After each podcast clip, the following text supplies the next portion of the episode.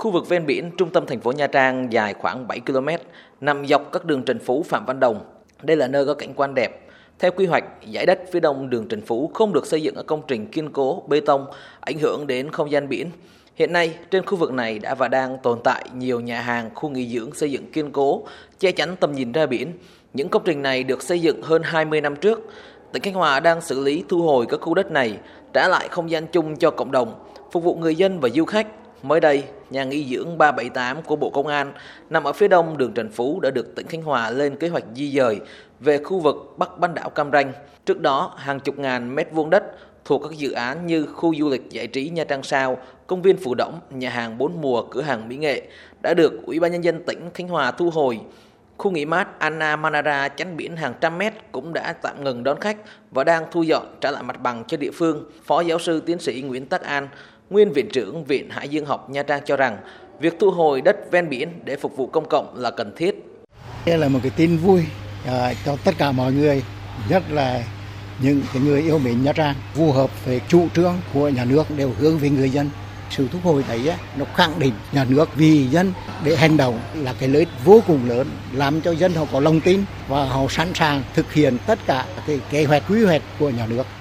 Những khu đất đã thu hồi như cửa hàng mỹ nghệ, nhà hàng bốn mùa, công viên Phù Đổng được tỉnh Khánh Hòa nhanh chóng đầu tư xây dựng các khu công viên, khu tập thể dục công cộng. Trong khi đó, việc thu hồi các khu nghỉ dưỡng, che chắn ven biển, trung tâm thành phố Nha Trang tốn kém chi phí, mất nhiều thời gian đàm phán. Hiện nay, Ủy ban nhân dân tỉnh Khánh Hòa đang trình các bộ ngành trung ương đồ án điều chỉnh quy hoạch chung của thành phố Nha Trang đến năm 2040.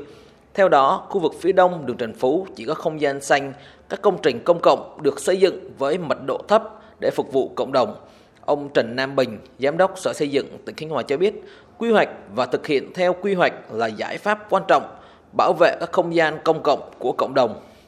Đã giao cho thành phố Nha Trang lập cái đồ án thiết kế đô thị riêng theo dọc cái giải ven biển của thành phố Nha Trang để mà xử lý dứt điểm tất cả các việc này, bao gồm tất cả các công trình từ nhà hàng Lucian 378 bốn mùa này chỉ đạo ờ, rất là quyết liệt để thành phố Nha Trang triển khai thực hiện với mục đích sử dụng cho công trình công cộng đảm bảo tỷ lệ mật độ cây xanh để dành cho công trình công cộng. Nghị quyết 09 năm 2022 của Bộ Chính trị về xây dựng và phát triển tỉnh Khánh Hòa đến năm 2030, tầm nhìn đến năm 2045 xác định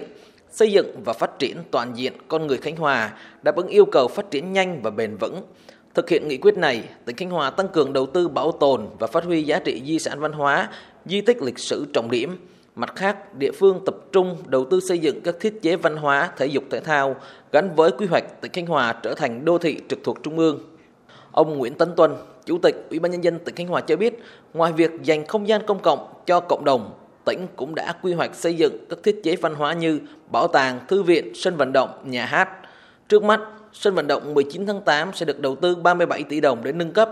Đầu tháng 6 tới, tỉnh sẽ khởi công xây dựng cung văn hóa thiếu nhi trên khu đất rộng 27.000 m2 tại trung tâm thành phố Nha Trang với tổng mức đầu tư khoảng 500 tỷ đồng. Theo ông Nguyễn Tấn Tuân, đầu tư xây dựng thiết chế văn hóa cùng với việc chuẩn bị đội ngũ nhân lực là cơ sở để tỉnh Khánh Hòa trở thành trung tâm tổ chức các sự kiện mang tầm quốc gia và quốc tế trong thời gian đến. Tất cả những cái việc làm này thì tỉnh đang quyết tâm